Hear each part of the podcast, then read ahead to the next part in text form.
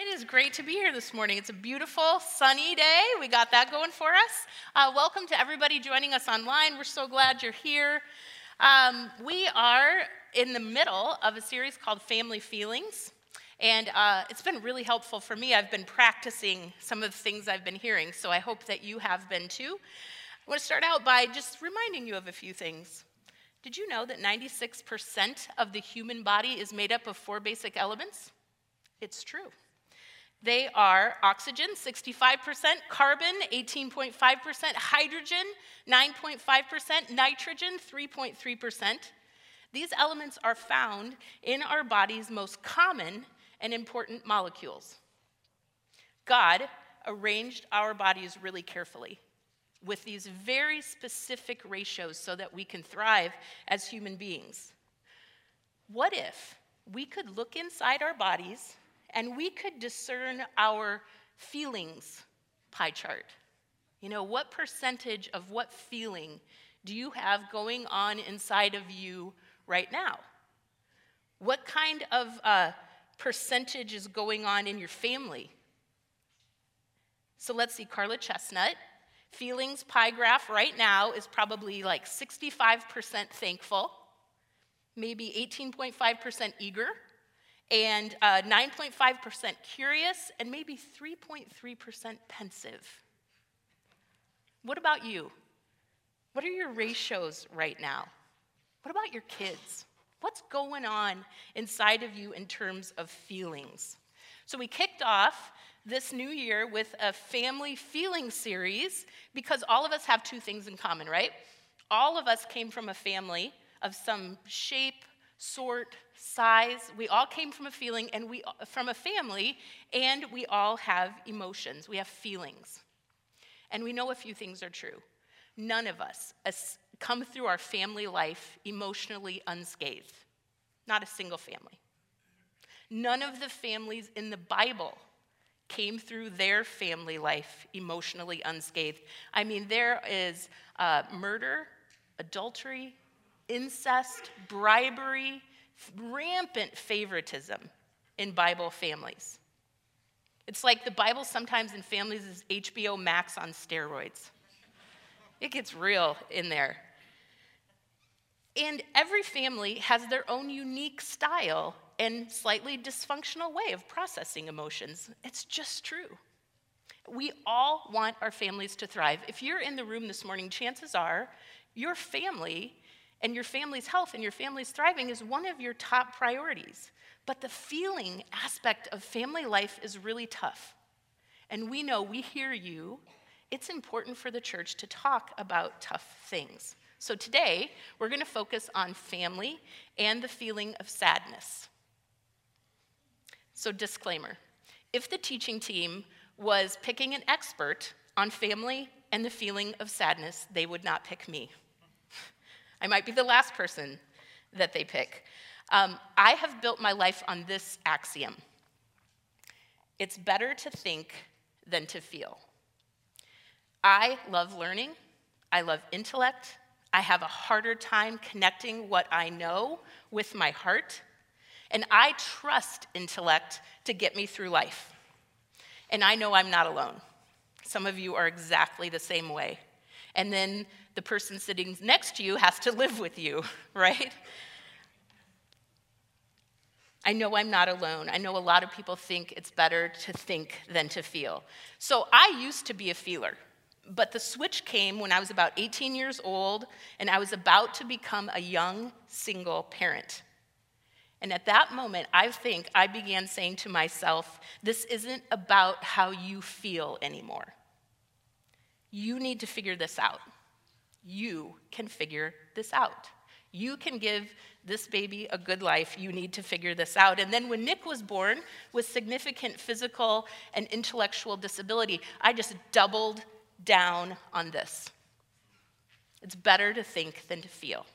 And then, 25 years later, I was talking with my daughter about emotions in our family. And we were on the phone, and she said, finally, she said, Well, mom, of course, we don't understand why they feel that way. We're emotional robots. okay, I said, Excuse me? What did you just say? And she said, Mom, we are both emotional robots. Oh, it was a, it was a gut punch. I groaned and I said, Ellie, I am so sorry. I'm so sorry. And she said, For what? I love being an emotional robot. it's way easier. She said, It's way easier to think than it is to feel, to be a feeler. No one comes through family life emotionally unscathed. No one. We're all going to do some damage to our kids where feelings are concerned. And that's why we need a series on family feelings. So, in an attempt to provide stability and safety and a good life for my family, just like what you want for yours, I feel, failed to realize the importance of feelings like sadness. It seemed reasonable to me to think my way through parenting. But we are emotional beings. God created us with this wide range of feelings. Jesus himself, fully God, fully human, experienced the entire range of human emotions. But unlike us, he was able to recognize the emotions and respond to them without sin and with grace. And that's our model. Jesus felt and experienced sadness, so we can too. So, when Jesus' best friend Lazarus died, he decided Jesus wanted to demonstrate his power over death. So instead of going immediately to heal Lazarus, he waited until Lazarus died. Even though Jesus knew that in just a few minutes he would raise Lazarus from the dead, when he saw the grief, when he saw the sadness of Lazarus's family and friends, he cried, he wept. Jesus felt their sadness and cried with his friends. Here it is in John 11. When Jesus saw her weeping, that's Lazarus' sister, and the Jews who had come along with her also weeping because Lazarus had died, he was deeply moved in spirit and troubled. Jesus wept. Jesus was moved by the sadness of his friends. Jesus was the greatest thinker of all time. He felt sad, and he understood the importance of being with people in their sadness. It's really important. So, it's obvious, right? It's not better to think than to feel. We can do both. We can think and feel. And that's fantastic. We don't have to pick either feelings or intellect. Who knew? You guys already know, I know, I'm just catching up. So, the good news for all of us who love to think is we can learn about emotions. See how I'm doing that? Uh, what we, when we have a better understanding of our feelings, we can learn to recognize. We can recognize the feelings. We can name them in ourselves and maybe the people around us, or at least pay attention to them, and we can recognize and welcome our feelings. We can invite them in, and we can actually learn how to be a better feeler. So here's a really great tool for you. It's called the Feelings Wheel. This comes out of our kids' ministry. I know you probably can't read it, but there's all kinds of, like, we usually think about happy, surprised, scared, mad, disgusted, sad, like those are the basics. And maybe we have a few more, like proud or joyful or weak or aggressive or frustrated. But look at how many uh, flavors and layers of emotions there are in the world. We just need to expand our vocabulary a little bit. I want to focus in here on sadness for a minute. Look at, look at all the layers of sadness from lonely and hurt to left out and forgotten, ashamed, powerless, grief.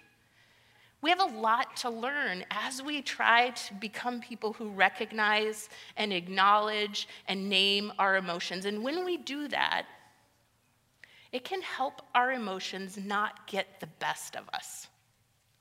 Because that's what we're really afraid of, right? If we can learn to have a bigger vocabulary about how we're feeling, it can help us to pay more attention to what's going on inside of us. And it can help us to be more honest it can help us to remember that it's not better to think than to feel. So here's another belief that gets in the way of acknowledging and recognizing emotions like sadness for me, and it's this. I think in the core of me, I think that sadness is just a luxury I can't afford. Like, nobody got time for that. To be sad. It's scary to recognize and welcome sadness into my heart, for me, and into my mind, even for an hour or two. My fear is that I will turn into a quivering ball of sadness jelly and I won't be able to get out of my bed, that I'll just be a mush ball. And I fear that this world is not a safe place for people who give in sometimes to the feeling of sadness. And I know this is messed up, okay? So I'm wondering if you have ever seen the movie Inside Out. It is a fantastic movie. No matter what age you are, go home, watch it with someone. It will really help you have some good conversations about feelings. So, in the movie, there's a scene that perfectly illustrates what I do with sadness, okay? So, there's this character named Joy. The movie's all kind of inside this little girl's head, and her emotions are controlling her life. And this character, Joy, turns to the character Sadness, who is right here, and she says, Sadness, I have a really important job for you. This is the sadness circle. And your job, sadness, is to keep all the sadness inside the sadness circle. That's pretty much what I have done with sadness. So, what's the problem with confining sadness to the sadness circle? What's wrong with my idea that sadness is a luxury I can't afford. Well, we all know, right? We can't afford not to pay attention to sadness. It's just the truth. I can't afford not to give sadness attention. There's a thousand reasons why. When I don't make room for sadness by recognizing it and sitting with it for a few minutes, I usually end up doing unhealthy things like eating five pieces of toast in the morning instead of pausing with my sadness. If we keep these feelings on lockdown, and Eric talked about this last week, if we keep feelings on lockdown long enough, they come out not just unhealthy, like eating too many carbs, but they come out in devastating, destructive ways. God gave us feelings for a reason. Jesus knew this, and he modeled it for us how to give feelings of sadness, attention, and time that they need. So let's just talk about a few of the reasons we need to give sadness attention. The most obvious, I think, is there's a lot to be sad about. Each of our own lives has its own personal sadness. I don't need to tell you that. Death of loved ones, illness and injury, broken relationships, disrupted hopes and dreams. And then there's the sadness that we all share over the injustice and the suffering in the world. And we could name, we could make a whole list of the injustice and the suffering in the world that should prompt sorrow in our souls. I'm just going to name one. One is our inability to find humane solutions to our country's immigration problem. That's something that we should feel sorrow over, sadness. It's delusional not to have feelings of sadness over the brokenness in our world. It's reasonable and rational in the world we live in to feel sad sometimes. But it's also important to feel our sadness for other reasons. So make the shift here with me. Feeling sadness can amplify joy. It's a little like us experiencing this really, really cold winter that we're in the middle of right now, the deep cold. It's what makes the warm breezes, remember those? And the green spring, the green fields, like when everything turns green in the spring, it's what makes those so much better. Our winters make our summers so much sweeter. Recognizing our sadness and inviting it in getting curious about it, can make our experiences of joy so much richer. Experiencing our own sadness can help us love, connect, and have compassion for other people in their difficulties, in their sorrow, in their sadness. Joy actually comes from deep connection with others. The Bible's full of actual commands to rejoice, to be joyful. And I think it's really connected to our ability to experience our sadness. If it becomes so uncomfortable for me to sit with a weeping friend or a grieving relative, I lose a lot. I can't afford to be that kind of human being.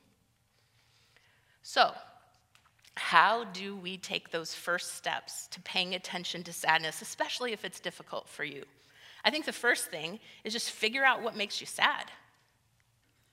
Is it a divorce, yours or your parents?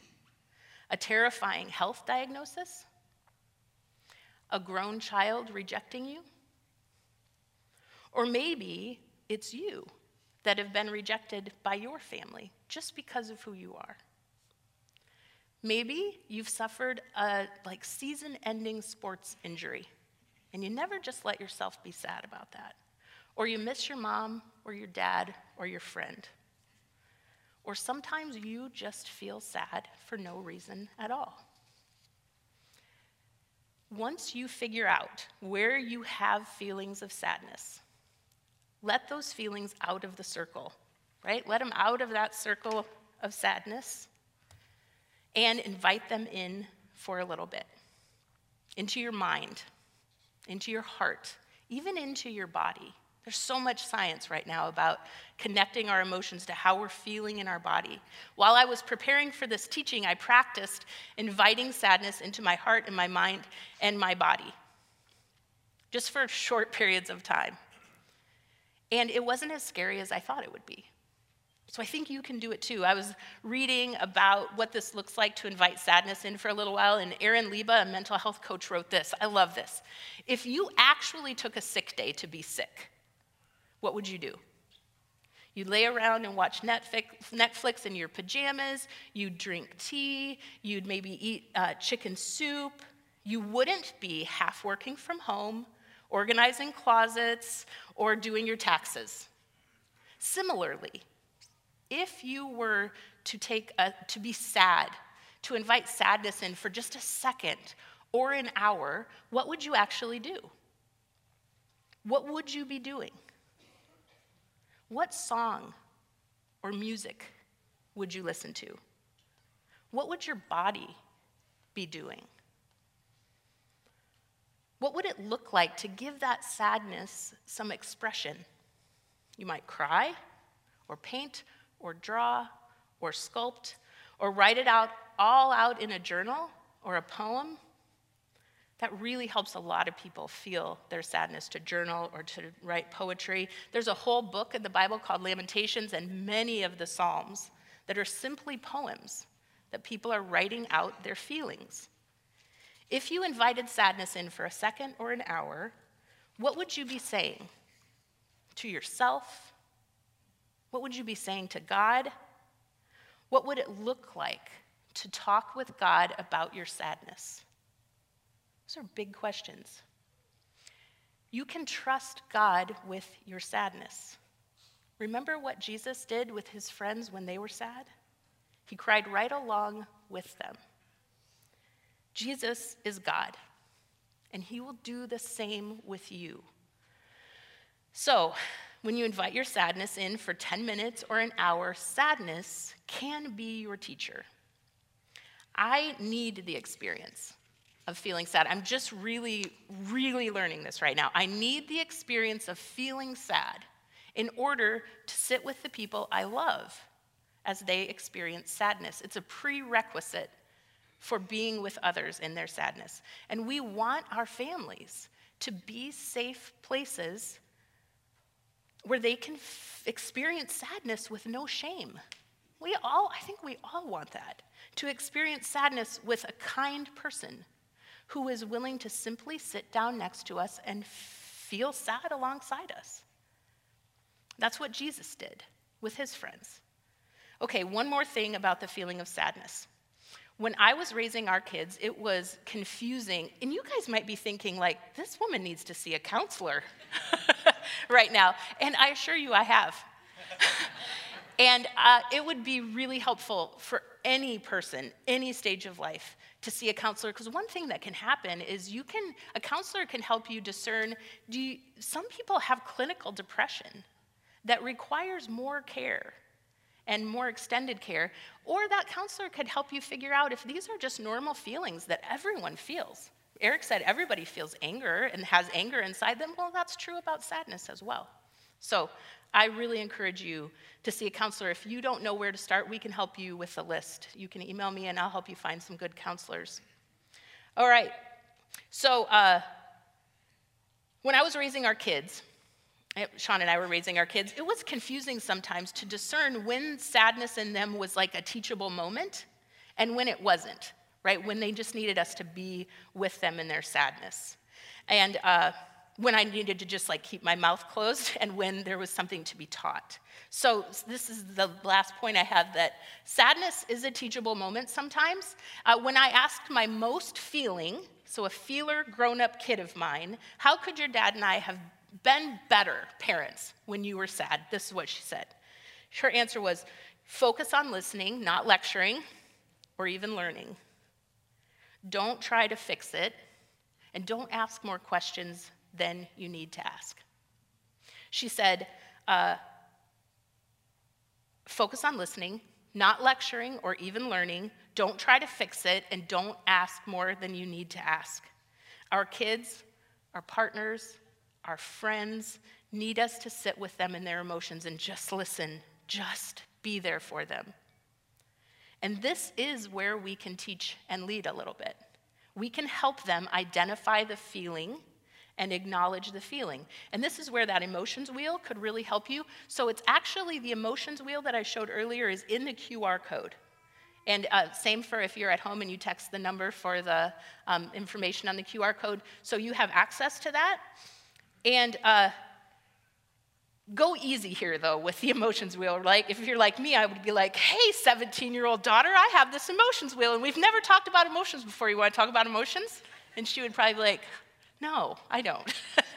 so go easy with this, right? Maybe lay it on the counter for a little bit, but make sure your kids know that uh, you're willing to be present with them in their sadness. When we do that, we teach them that it's okay to feel. And feelings are not a problem to be solved. We teach them that we love them, no matter how they feel or what they do. And when we encourage them, if you can get to that place where you can encourage them to share how they're feeling with God, we teach them something so important. We teach them that God loves them and He's interested in their feelings and that they're fully accepted no matter how they feel or what they do. This is essential work for parents to let our kids know that we will be with them in their feelings and that we love them. Sadness can be a teachable moment, but sadness can also not be a teachable moment and shouldn't be a teachable moment, and we need to fight the urge to always turn sadness into a teachable moment. My kids' emotions are not first an opportunity for me to have a teachable moment with them. It might sound like this if I am making maybe the choice that I shouldn't make. It might sound like this If you had been kinder to your friends, you wouldn't be sad and lonely right now. Not helpful when your kid is sad. Or I think I said this to my kids quite a bit. Uh, maybe the, when kids were mean to them, so like kids are mean to them, they're sad about it. My favorite thing to say was, well, maybe their home life is rough, and that's why they're mean. Kids don't care why kids are being mean to them. They just don't like it when kids are mean to them. Sheesh. Or another one that I really struggle with is have you ever told someone they shouldn't feel a certain way? I do this to my husband all the time. I find myself saying, Well, you shouldn't feel that way about this particular issue. Really? Anybody else, do you ever find yourself telling people they shouldn't feel a certain way and then trying to explain to them why that feeling isn't the right feeling for them to have? We do it to our kids all the time, right? Uh, you shouldn't feel bad about losing that soccer game because you scored two goals. Or don't be mad at your sister, she's your sister. Or, um, you know, we do it all over the place. So we just have to remember that sadness isn't always a teachable moment. And when we honor, allow, and recognize our kids, our husbands, our wives' emotions and sit with them in their feelings, they won't feel like a problem to solve. They won't feel alone or isolated or outcast in their own family just because they're feeling sad. They won't feel like every time they're sad, we're going to try to teach them some kind of life lesson. Sometimes sadness is not a teachable moment, it's just a moment of sadness. So, can we practice just being with people when they're sad? And we're going to need to practice because we will make some mistakes, and this especially with our kids. We need to be prepared to sit in the uncertainty and the discomfort of our kids' emotions. This is really tough. Family and feelings are not for the weak of heart. This is what the Apostle Paul wants people who follow Jesus to remember. This is how he wants them to live. Rejoice with those who rejoice, and weep with those who weep. Rejoice with those who rejoice, and weep with those who weep. So, May all of you, fellow emotional robots, allow sadness out of the sadness circle. And may we all have the courage to invite our sadness in for a minute or an hour.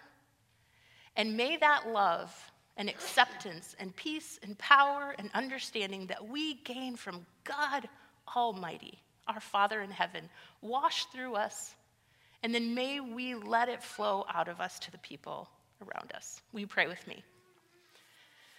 Heavenly Father, your creation just blows our minds.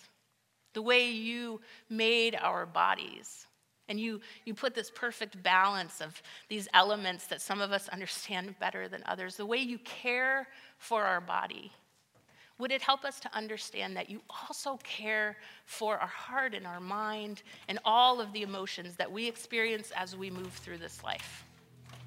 So we want to invite the feeling of sadness in as we worship these next couple of songs. Uh, would you bring some people to mind? We pray for all of our friends who are battling illness and injury.